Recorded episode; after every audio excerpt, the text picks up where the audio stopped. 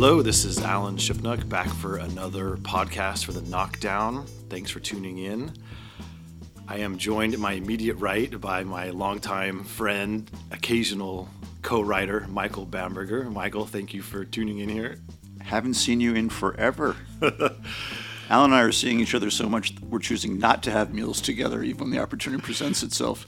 Well, it's worth noting that we've had hundreds of meals through the years, and most of the time, you don't answer a single question. You just deflect and you redirect the conversation to me. So it's a big deal for you to, to open yourself up to a, a taped conversation like this where you're going to have to say something. Why do you say that? It's vast personal experience. Let's set the scene for the listeners here. It is Monday after Augusta. Um, we're still in our rental house. I think uh, I filed my game story to SI about seven hours ago. We're both heading for the airport, but still, still kind of buzzed from what was a, a great Masters. Uh, Monday morning's always a great feeling, isn't it? It's after the, it, you filed. It's the best. It's the best day of the week. I've I've been wondering this morning how, how are you so euphoric and absolutely no sleep, but I think we both know the answer. What is the answer? The post filing high. that is PFH in the literature. The source of so many endorphins. Um, I actually was kind of moved by the whole Sergio thing. You know, we we've watched him get kicked around for two decades, uh, and you know, Tiger loved to haze him. Padraig Harrington did. The guy has been kicked around, essentially forgotten, and it's like, oh yeah, I, I kind of like this guy. He, he's grown up, and uh, I, I thought it was I thought it was a very emotional kind of win. What, what was your take? I'm I'm totally with you, and I thought you captured that really well in the story. I mean, you highlighted uh, some of his petulance through the years, a lot of which I've forgotten about. And uh, but there was always a likability about the guy, even in even in his surliness and his, and his moodiness.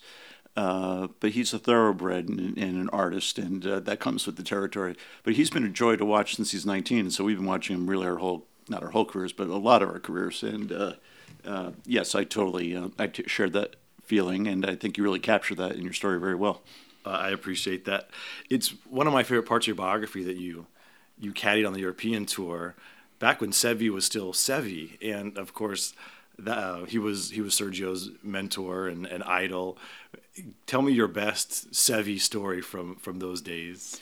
Uh, Seve uh, at Mallorca, or one of the tournaments. I caddied on the European Tour in 1991, and um, and Seve was uh, he was beyond probably already already then he was beyond the height of his powers, but he came back really in a really significant way after a little bit of a lull um, in maybe 89, 90, and uh, and he won a tournament. Uh, uh, bouncing a ball out of a uh, lake with a concrete bottom, uh, and it just caught the right thing. But Seve, being Seve, was like that was all part of his magic. You know, he was faking the whole thing, and and the water and was so shallow. The, the ball water, exactly the water was so shallow, it was able to bounce out of the cement pond and onto the green and enabled him to win. And uh, I actually thought of it. It's funny that you bring it up because I thought of it yesterday because obviously Sergio had that putt to win on the 72nd hole. If that wasn't a dead block shove push, I don't know what was. Yeah. Oh no, it was a. Like, oh, I, I, I, it, it was beautiful. It was beautiful. It just didn't go in. It's like you didn't touch the hole from five feet. I know. Yeah, that, I mean that that was that, everyone I think kind of smiled at that, but that, you have to have that mentality. It's- Otherwise, you, you can't you can't peg it in the playoff, right? Right, right, and and, and that's that's the artist uh, mentality. Uh, what was it like for you writing the game story, knowing that people have such conflicting feelings about about Sergio? Do, do you do you go at it as a reporter, or do you go at it as more? This is my own emotional response to the win, and let's see how it plays out for the reader. I almost felt like an advocate. Like this is this is why we like Sergio, and you should too. I kind of felt that you know as you're. You know how Yeah. like Alfred Hitchcock used to always fall in love with his leading ladies. I mean, sometimes when you're writing about someone, you have to kind of be their sponsor in some ways. And Yes. I, I kind of felt that was Sergio. As um, And I've noted through the years, you know, you- you'll write a profile about somebody, and then we're asked some sort of generic uh, platform question, and that person always rises to the occasion because now you have an emotional connection to that person. Yeah. Oh, yeah. It's like who did who did I write about in the Masters preview? Oh, yeah. I'll pick them to win the Masters. Right. There's a long history of that.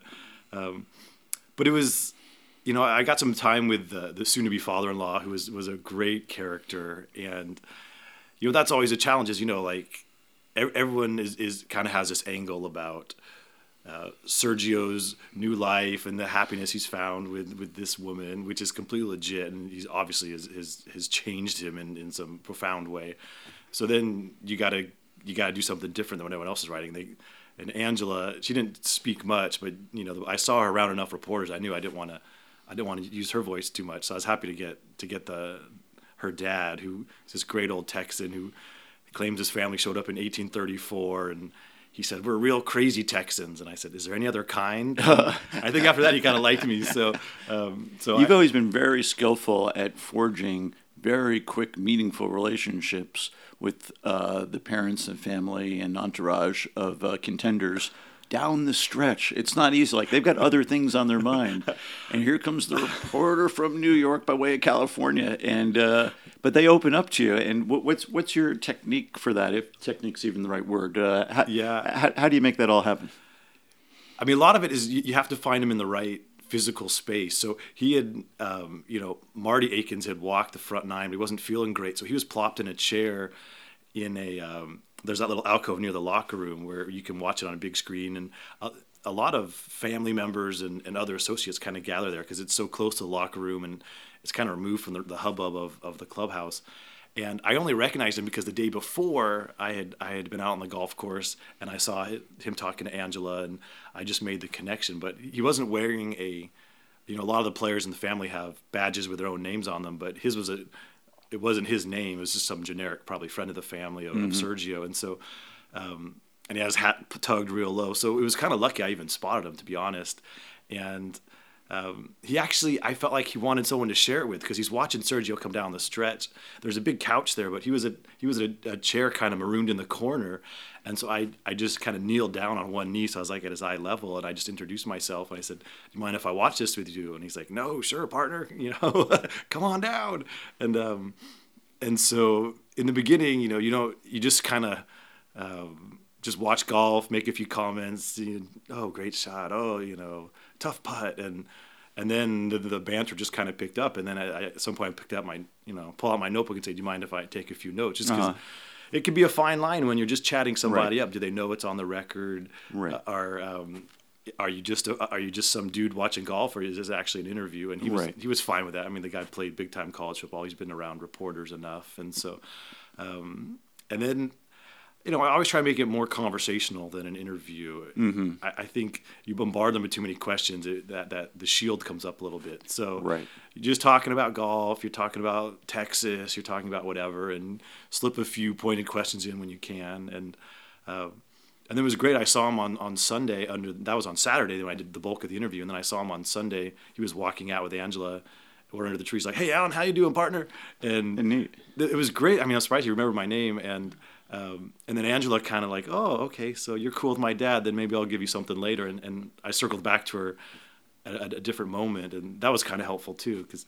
Um, you know, as the story, I, I kind of lead um, behind the, the 18th green, and Matt Kuchar and his sons are right there, and I'm chit chatting with them a little bit. And then Angela came up because that's kind of a friends and family zone where where they they'll they'll take the the, the loved ones of the players, and um, so then she was a little more comfortable with me just based on that interaction, you know, f- four and a half hours earlier with her dad, and so um, it it's it's you know that's that's a funny thing. Being a writer is such a lonely job. You're just sitting in a room typing, but being a reporter is intensely interpersonal, and you have to connect with people, and you have to be able to ingratiate yourself, as you say, sometimes on the fly. And so that that was kind of a lucky break. That whole thing. And the things that you're talking about, it, it's not possible to teach them. You just have to go out there and do it. And and you have the knack for it. You've always had a great knack. I remember Jim Herre, our former boss, used to say this of uh, of Rick Reilly. He had a great bedside manner, and uh, you know people, of course, associate that phrase with physicians. But a writer needs a bedside manner too, and yours is uh, always an exemplary. And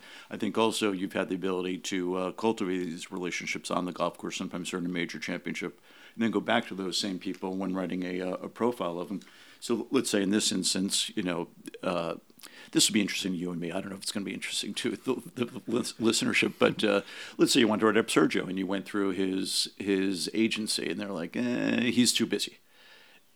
well, we don't take no for an answer. That's part of what makes an SI writer an SI writer. We're going to get the story one way or the other. But now you can go to the father-in-law, you can go to the girlfriend, the, the fiance. You have other other ways in. That's you've. I'm sure you've found that useful over the years, haven't you? Well, exactly. I mean, and this is all in the story, but you know, Ray's teaching Sergio how to shoot a 30-30 and they've got a compound bow and they're going out hunting elk. Mm-hmm. I mean, is that a great feature story or yeah. what? So rather than get turned down by his agent who's going to be overwhelmed, I'll just go to Ray and say, "Hey, when are you going to be hosted, Sergio? Would you mind if, if I if I mosey on up there?" And um, so yeah, you're absolutely right that uh, there's sort of a bonding that takes place, especially for guys when it's their first major championship win. It means so much to the family.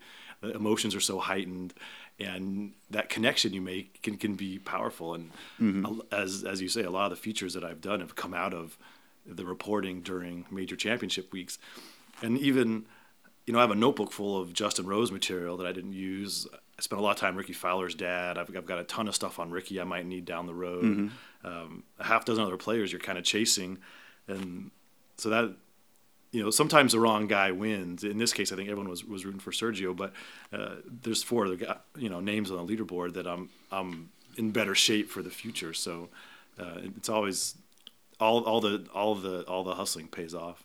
No, I wanted to ask you about you wrote a very charming story for for golf.com about Tom Watson and it was unexpected, you know, he's not even playing in the Masters right. tournament. Right. And that that is kind of I think the thing that I admire about you and I think the readers appreciate is you're always looking for a, a counterintuitive story and, and not doing the obvious what's wrong with Jordan Spieth or whatever everyone else is chasing. So tell me how that story came. Well, I appreciate that very much, and I would say even more than than quote well, looking is just like I like to just stumble onto things. So I like being at golf tournaments, and uh, I like walking around and talking to people, and then just seeing uh, anything that just sort of uh, falls your way that could be interesting. In this instance, uh, I just happened to be walking by the driving range on uh, Friday afternoon in a pretty cold wind, and there was one player on the uh, driving range, and as you just noted, he wasn't even in the field, and it was Tom Watson, and he's hitting beautiful. I mean, the man is 67 years old, and he's hitting one spectacular shot after another, and uh, and and later when I when I talked to him, I said, you know, how did they um, how did that session go? He said, Oh, really not very good. I hit like one or two good shots. I said, Really? It looks so good. I mean, you're hitting those three irons, hitting draws and fades and highs and shots and low shots. He said, It looks so good. And Watson said, That's because you're a chop. and then I sent him the piece because I figured he'd never see it. So I sent him the piece by email, and he wrote back and said, Michael, don't you have better things to do than write about has beens? Fortunately, my editors are not saying the same thing, uh, or maybe they are, and I'm not hearing about it. But in any event, it's nice to be able to mix it up, and it's great that you're writing up Jon Rahm, and and, and I've enjoyed writing up uh, some of these phenomenal uh, uh young players. Uh, and new people are always bursting on the scene. Like it, was, it seems like yesterday, but it was six, seven, eight years ago that Brandt Snedeker sort of burst on the scene here at Augusta National. Now he's a, a, a proven veteran. But it's nice that we have the time and the space, and especially with the internet, we can uh, to just sort of uh, poke around in different areas too. Everyone knows the Tom Watson story. There's not a piece of information you actually need about Tom Watson the story, but um, it's neat to see this guy uh, still at it at 67. He he's a really uh, he's a contrarian and he's he's blunt, which I like about him. But he's not an easy guy to write about, and I, I know you've done so throughout the years. What is your what has your long term relationship been like with him? Yeah, he's not easy to write about but he's even harder. I think he, he can be a very difficult person to have a, a conversation with because uh, he'll say things like, that's wrong. Like uh, at one point, uh, we were talking about politics, which is a mistake to get into any kind of political conversation oh, yeah. uh, with, with Tom Watson because one, you're going to lose because he's got all the facts. Yeah. You know, or he thinks he does. They call him Karnak too, or Karnak. I'm not sure what his nickname is. Used to be Karnak, I think. Uh, uh, but one of his things, you know, he was uh, he's you know he's very much a conservative Republican. He was talking about Obama and his lack of experience. I said, uh, "Yeah, it's amazing became the president after uh, after being a two-term senator." He says, two-term senator, two-term senator, middle of his first term." It's like, "All right, Tom, I made a mistake, but you know, but that's why Tom's Tom, you know, because he's super direct. He's got the facts, and he's got the courage of his convictions." And um, he's been a great figure in golf uh, because he is who he is. He's not trying to, you know, and uh, I mean, he made that Ryder Cup that you covered uh, in Scotland. He made that Ryder Cup. Oh. That's a very boring Ryder Cup. It was spectacular. It was, I mean, how uncomfortable was that to be in that room that day? that's one of my favorite stories I've ever done because, as you say, it was just kind of another U.S. loss. Another U.S. loss. No, nothing memorable happened, and I had I had detected a little rumbling about Watson, but everyone was was kind of towing the line, and you know I talked to some wives, and they said, yeah, it's it's been fine. You know, it's a little different, and but you know at the Ryder Cup, there's there's no access to the players. They're playing from dawn to dusk. They're herded off to the team room. It's really hard to get them. Um, a couple caddies had, had made a few cracks about the pairings, but we could all see those were kind of bungled. But mm-hmm. had no idea that mutiny was coming, and I almost didn't attend the press conference because I was I just wanted to write my story, and nothing. Those press conferences are always so awkward. Yeah. And then, it, it, but I went, and, it, and all the all the bile came out, and then it was just basically 16 hours straight of reporting. Um, you know, I got I got a couple of of the U.S. team members. I interviewed them by text. You know, they were like in a team setting; they couldn't talk, but they're texting me. Um, I talking to more people around the Team USA, the support staff, the vice captains. This whole picture started to emerge, but you know the clock is ticking to write this story.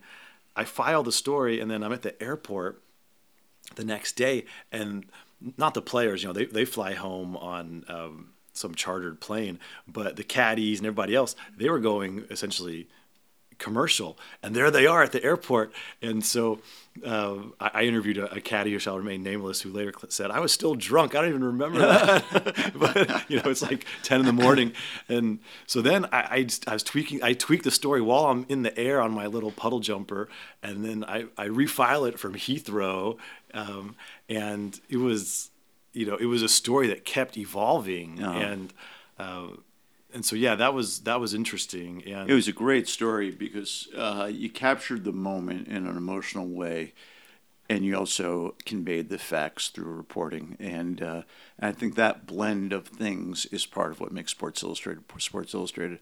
And you, know, you remember this campaign from probably the late '80s, uh, where they would show like a baseball on the chalk line. It was a Sports Illustrated uh, ad you know, say sports. I believe this was the color line. Sports Illustrated. Get the feeling. Is that what is that mm-hmm. what that mm-hmm. phrase was?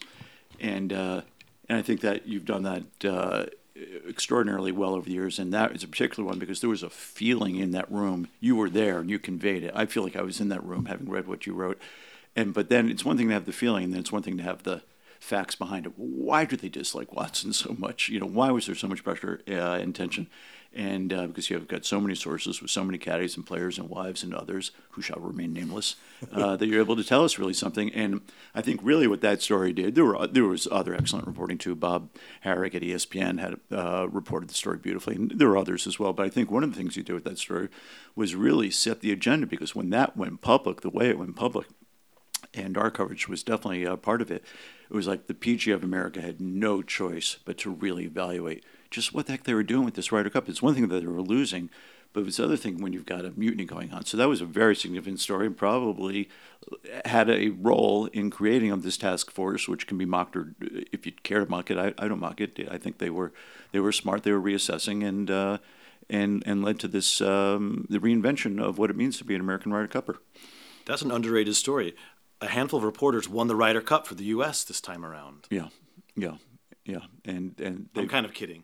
Well, but not entirely. no, I mean, the, well, they put it back in the hands of the players, which yeah. was smart. No, it's yeah, it's true. Um, that it's funny because we were just talking about this at our, our pre-taping breakfast. You know, you have a press room full of hundreds of reporters, and it's not just at Augusta where they've created this palace slash mausoleum, but at, at every event, and how how few guys actually aggressively chase the story, and they it, the story comes to you so easily now with the with the transcripts and um, and all, all all these other ways that they've made life easy for reporters. But it, it does seem to I think you and I both we we love clean writing but not everyone can be F. Scott Fitzgerald. But if you can just get your own material that's interesting and unique, that can carry an entire story. Yeah, I mean, you and I, uh, and I, I, think this is true of every writer on our staff, we'd be bored out of our minds if we were writing the same thing that everybody else was writing.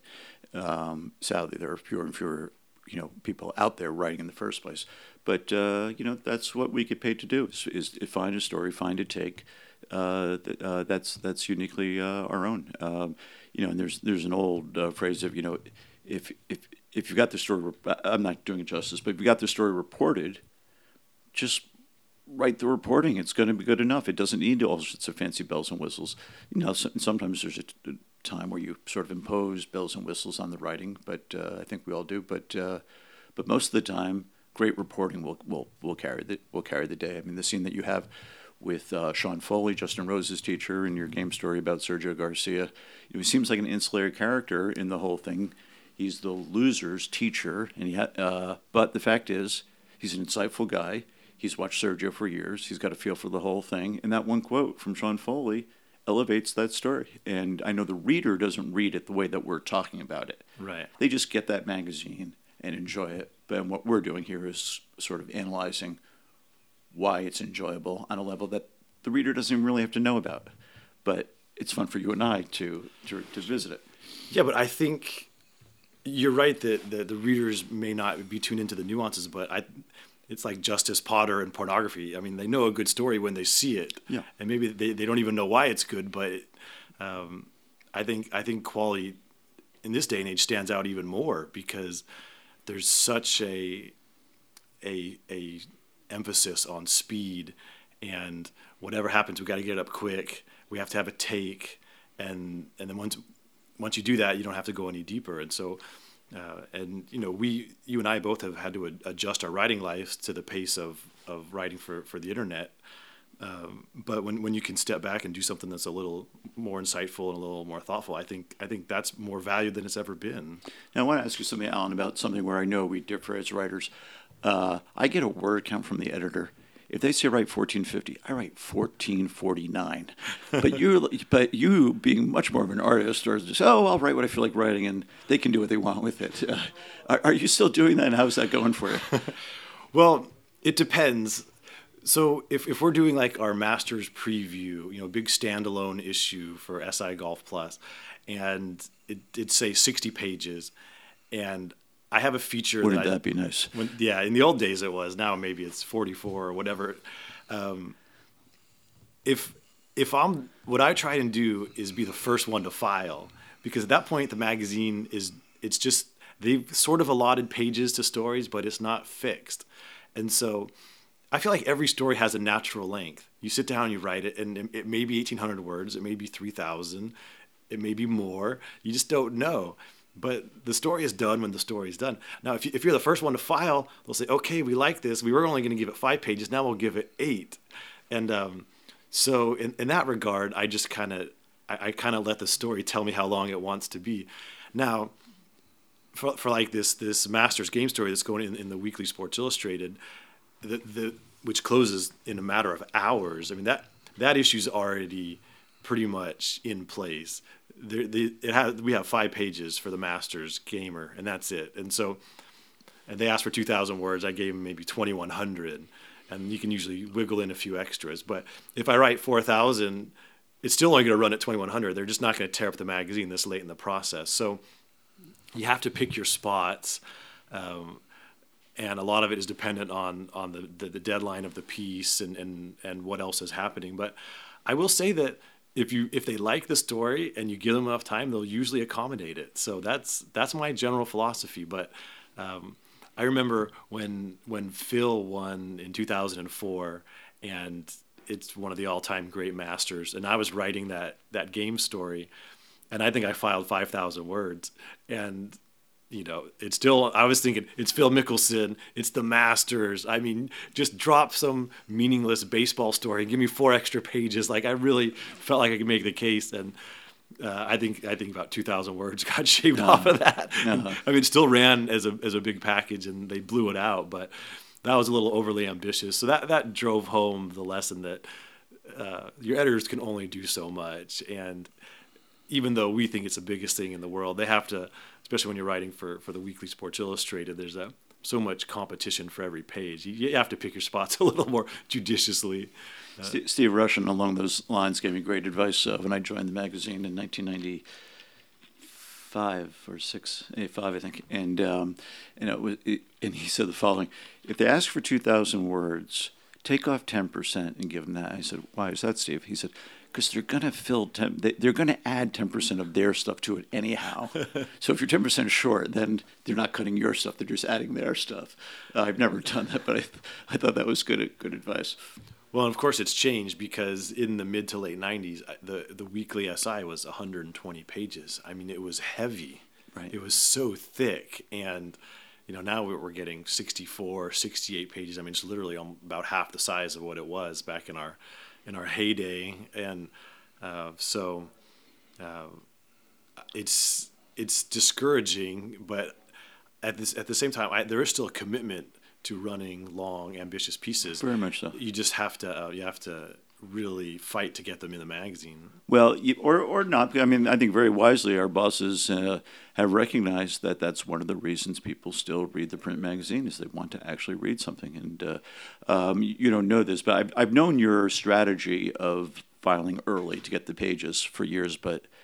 Uh, I'm inept at following it, but this year I shipnucked you, and uh, I'm Shirley. I'm Shirley Hammack. Shirley Hammack is a 88 uh, year old man uh, whose father was the first course superintendent at Augusta National. And I mean, I could hear the collective yawn when I suggested to our editor, Mark Godich, that I write about this guy. He's like, wouldn't you rather write Jon Rahm? But uh, anyway, I know I thought this guy would be interesting. But anyway, I knew there was no institutional interest uh, or in house interest uh, in this guy, except once I saw the guy and talked to him, I knew he was a really good story. I figured, and that he would lend itself, you know, with there were photographs of his childhood with cows on the Augusta National Course during World War II. Letters from things. Bobby Jones. Oh, yeah, letter yeah. from Bobby Jones. So there was really some neat stuff. But anyway, I figured I better file this one early, so because otherwise it'll be, you know, two pages. And uh, anyway, got a nice run from. Yeah, big, no, but uh, I filed early, and that that and that made all the difference. No, it was a fabulous story, and. Thank you it's an interesting thing because I don't think our editors and even the readers really know what they want until we give it to them. I mean, theoretically, we could fill every magazine or every section with just stories about Tiger, Phil, and Ricky, but that then you're, you're losing out on on introducing new topics and and at some point people get bored of, of the obvious stories. So Shirley Hammack was, was was not obvious, and maybe X percentage of readers didn't even give it a chance. But those who read it got so much from it. Well, I really appreciate that. I think uh, we I think we've been lucky with the editors that we've had uh, uh, in golf and otherwise. But we worked for Jim Herre for years, and uh, and Mark Godich and uh, and others that that that we've uh, written for as editors, who've been very trusting.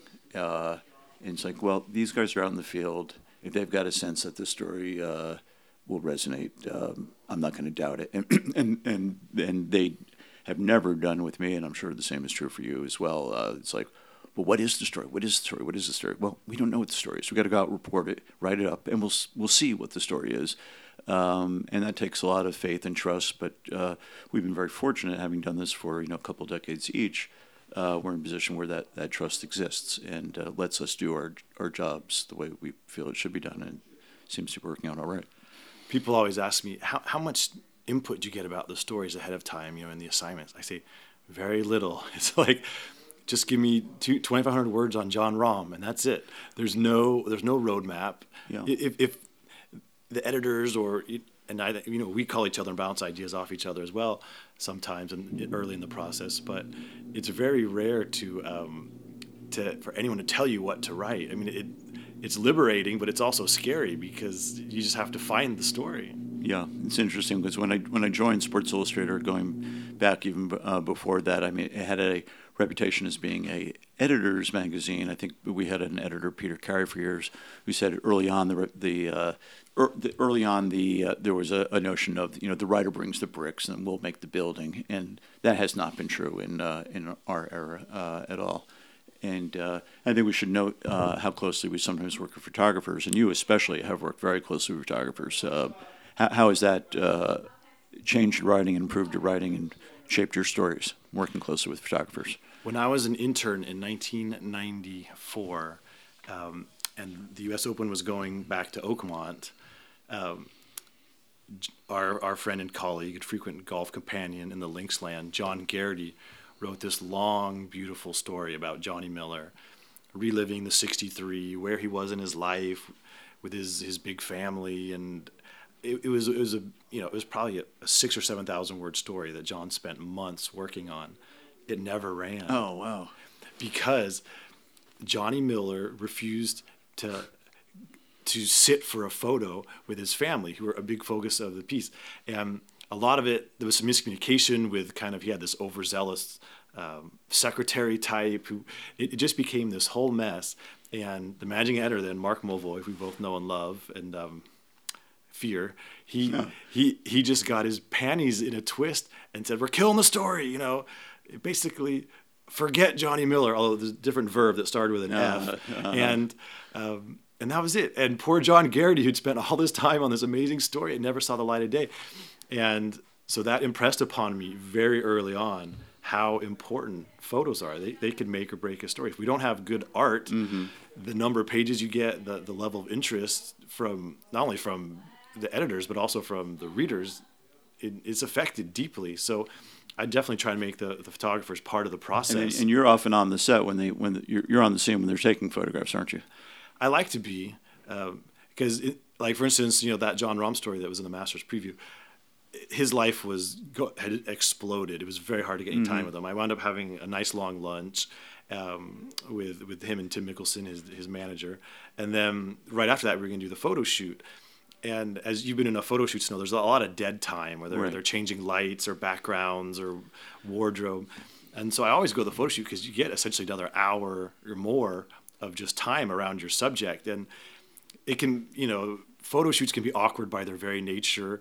And you're you're, you're now a, a, a familiar face, and so mm-hmm. I kind of stand off on the side, and we're we're bantering, and um, and I think Jon was happy to have me there because he didn't know the, the, mm-hmm. the, anybody else in the room, right? And he wasn't super comfortable being the center of attention like that and having to pose and t- stand this way and put your chin up and and so every time there was a break in the action, we'd kind of banter a little bit, and I, I got some good stuff from that. So, mm-hmm. um, and and also the generally speaking, the people in the office don't know the story you're going to write. And at that point, all I'd done is the interview, but I hadn't actually written the story yet. Mm-hmm. And so you can help help the photographer get an image that's going to make sense, that, right. that's going to amplify what you're doing. And so, yeah, the the photo shoot is is an underrated part of the reporting process, and it's certainly a, a vital part of of the bringing the whole package together. Um, can I ask you about the continuum of uh, SI uh, golf writing, and particularly in regards to the Masters? and I know that you're a student of this as as as am I. Um, in the in the fifties, late fifties, uh, Herbert Warren Wind uh, was writing game stories. Dan Jenkins wrote memorable, memorable game stories uh, from Augusta National uh, uh, through the '60s and the '70s. Uh, others wrote in the 80s. Um, Rick Reilly started writing a lot of game stories, Dateline, Augusta National in the 90s, and then and then since the mid 2000s, I would think uh, uh, you've been writing it on a consistent basis. How how aware are you of your forebears, and how have they influenced you, and how do you uh, how have they shaped you? I mean, I always say like writing writing golf for Sports Illustrated is like playing you know center field for the Yankees. There's there's a, a lineage there. There's a heritage, and um, you can't be held hostage by it. But it's it's definitely the the bar is very high, and I think that's I think that that that tradition is is a fantastic thing. Is like a fantastic thing to be a part of, and um, you know, I've I've I've read all those old gamers, and I'm sure they've influenced me in, in ways that are obvious and, and subtle. Um, you know, Jenkins, he might be the most influential sports writer ever, even outside of golf, just in general. You know, he had that they called it impersonal Texan, you know, was his voice. It was just mm-hmm. it was just casual and conversational, mm-hmm. and, then there was an intimacy to how he talked about the players and, mm-hmm. and the people around them.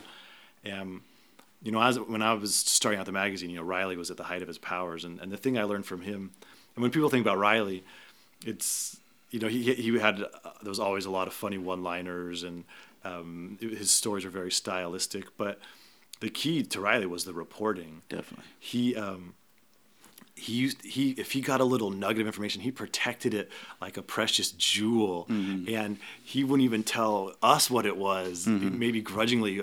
He did he didn't want it to leak out in any way. And I, I, learned from that you know you have to get your own information and you have to guard it. It's harder now with with the internet and with social media.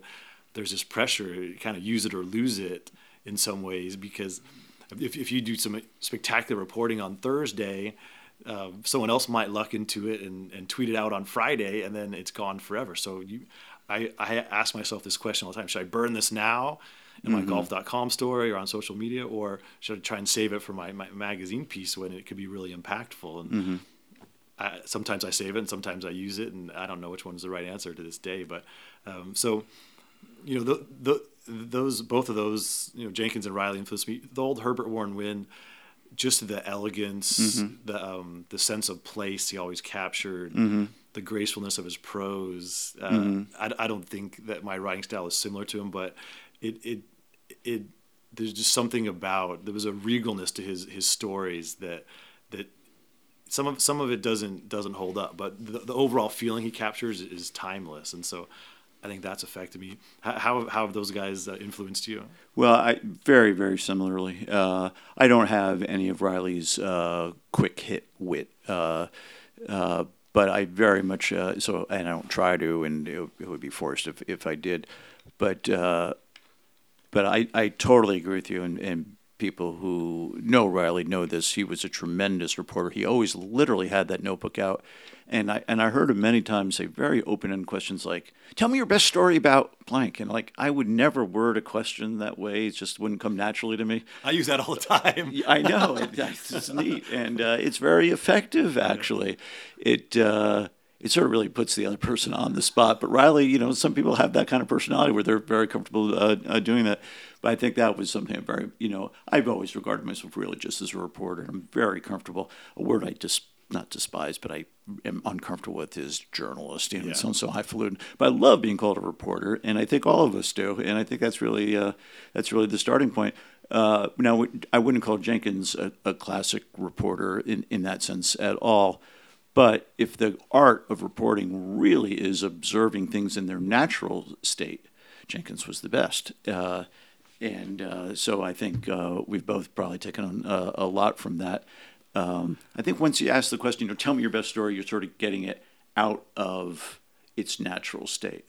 You know, to me, like if you watch a scene of like, uh, you know, Mrs. Justin Rose consoling Justin Rose afterwards, well, that's a very natural scene, and maybe the photographer's not there and getting it, or maybe you have an insight into it that you can bring to it uh, uniquely. And then, and then Herb Wind I mean, there's so much one could say about Herb Wind. His, his style doesn't. It's not a style that would really even play today. It's uh, it's long for one thing. You know, it's for people who had a lot of a lot of time. It took him a thousand words to clear his throat. Was that right. the line? Yeah. But he imbued all of his writing with tremendous love of of the subject, and uh, I know you and I both have that. So yes, I feel very much as you do, very much uh, shaped by all our, our our forebears that way, and I feel very much shaped by uh, by by the. Uh, uh, nonchalance isn't really the right word that you bring to it, but uh, just like let the this is what it's something I've really picked up from you very strongly over years. And I let the chips fall where they may. I'm going to write it up. Let, if it's truthful, it's the, that's the best defense the story can possibly have. Just let the chips fall where they may. And um, you know, the the other day I was writing about it was it was a quick hit story about uh, the Bay Hill tournament, the first Bay Hill tournament um, after uh, Arnold Palmer died, and uh, and and and somewhere I wrote, you know, it, it was so overblown as uh, as Mark Godich, uh, all these tributes to Arnold, one after another after another, as if he was Mother Teresa. it's going to be a bit much. So, uh, and there's a way to for the for a golfer or for any human being to honor the memory of Arnold. That's like just be a nice, decent, kind person, which is basically what he was. But that doesn't mean he was a saint. Well, anyway, so I'm writing it up. And, uh, and I'm trying to convey uh, uh, sense of the man. I knew Arnold fairly well, and uh, uh, and I wrote uh, you know, Arnold, blah blah blah blah blah, and he was a sexist. Well, it's not a very powerful. It's a statement I know to be true. It's very common in that time and place. But anyway, so someone from Golf Channel said to me the other day, said, "I was really struck by uh, that uh, that story they wrote about uh, you know the Bay Hill previous story, and uh, when you called Arnold a sexist, it's true, but I've never seen anybody write it in print before." I said, "Well, why not? It's the truth. I mean, it's it's supported by actual reporting. So." Uh, uh, I think that's something that that I picked up from you. Just just write it and don't sugarcoat it, and um, that's what we serve our readers best. And uh, it, I, this next bar I've had all my reporting life going back to high school. So our ultimate bosses, this is so obvious to say, but sometimes people can lose sight of it, are our readers. We're writing for our readers. We're not writing to uh, ingratiate ourselves with our subjects or uh, you know, impress people in high places. We're writing for our very broad readership, um, which does let me, if I made to to a question I was thinking about. When you're writing a game story, as you did for the national edition of Sports Illustrated, you have a lot of people with only casual interest in golf. Um, do you find yourself writing in a different tone because you know they may not have the golfing sophistication that our golf.com readers might have, for instance? Yeah, not um, not the tone of the story, but you, you do have to offer more backstory. So if I was writing Sergio wins the Masters for golf.com, there was certain things I would just know the readers were tuned into. Whereas for for for the as you say for the general Sports Illustrated readership, you have to give a little more background, jog their memory about some of these things that happened in Sergio's past and his career. Um, so I, it's more. I think it's more uh, adding a few more supporting details, just so you know the reader's keeping up with you. But I, think it's it's the same the same voice, and I, I think it's the same story. It, it's just building a few bridges for the reader so that they can they can come along with you and mm-hmm. that's really the only difference mm-hmm. alan unfortunately i've got to get on a plane pretty soon here but l- let me ask you a question that i would be interested yes. to know the answer to and i know that listeners would be too uh, and I'll just a quick preamble. I'll give you a little bit of my own feeling, but then you take it from there. I feel like Tiger has been very maligned in the popular press as someone who is uh, surly and mean spirited with the press and uh, uncooperative. I feel like from the time going back to his amateur days and right through the hydrant thing, Tiger stood there and answered questions blandly, day after day after day. But you asked him a factual question, and he stood there and he answered it. He didn't blow us off, and uh, and I've always had a tremendous amount of respect for Tiger Woods as an athlete, and I've always felt, you know, this is just a minor little uh, part of it. But I always thought it was just so unfair that he was so criticized for being so quote uncooperative. I just think he may not be the most interesting or introspective person in the world, but he did his job. That was just my own feeling. But I'm wondering if you felt differently and. Uh, uh, you take it from there. I did have, and I should point out that again, you've asked all the questions. You maybe do most of the talking here. It's supposed to be the other way around, Michael. You've done it again. You've done it again. I thought this was the Michael Bamberger podcast. Excuse me, I was misinf- I was misinformed. it's amazing how you do it. Um, but yeah, I do give Tiger tremendous credit for always showing up. You know, and this I have had this back and forth a handful of times now, whether it's on social media or or some other venue part of being a pro athlete is talking to the press. It's just like you sign your scorecard and you answer questions. That's just part of the job. That's that's just like tying your shoes before you're around. And not not everyone agrees with me, but that you know they get paid to promote the game. No, a lot of these guys um, think that just just giving their performance is enough. All I have to do is shoot 65 and that's enough but it's really not. I mean, the PGA Tour exists only to entertain the fans. Otherwise, there's no other reason to have it. And we are the bridge between the players and the fans. We represent the fans. And so, yeah, Tiger was he took it. He was a pro. He he just he didn't want to do it a lot of times, but he did it. And so I give him credit for that. I, I think where the criticism has come is that he only did what he had to do. It was mm-hmm. the bare minimum. Mm-hmm. And if you compare it to a Palmer or a Nicklaus, who who made legitimate friendships of writers, welcomed them into their lives, into their offices, their homes, their private jets. Um, really got to let the writers get to know them as in a much more profound way.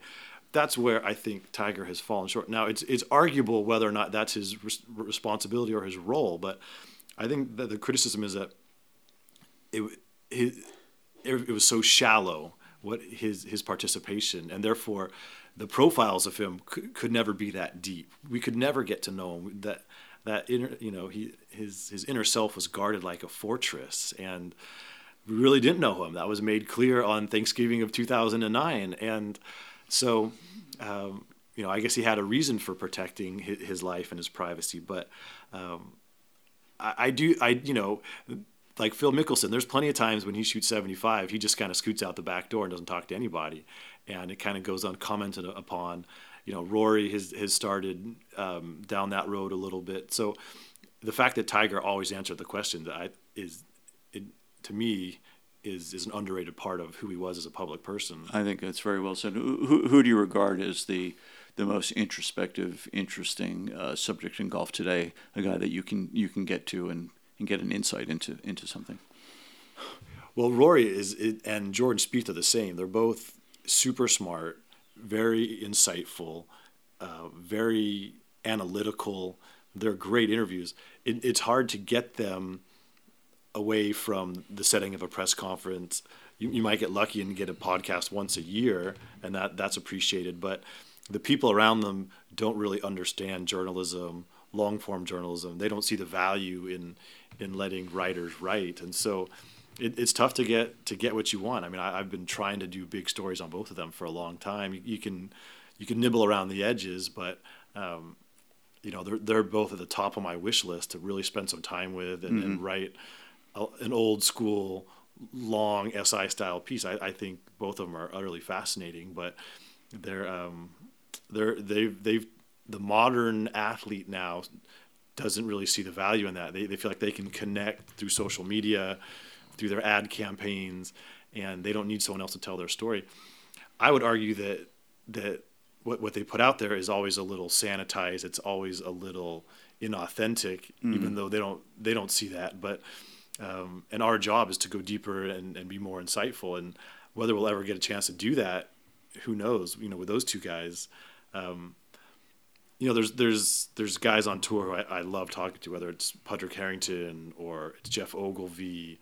Um, I mean, there, there's a bunch of guys who Jim Mackay, Jim Mackay, yeah, Bones.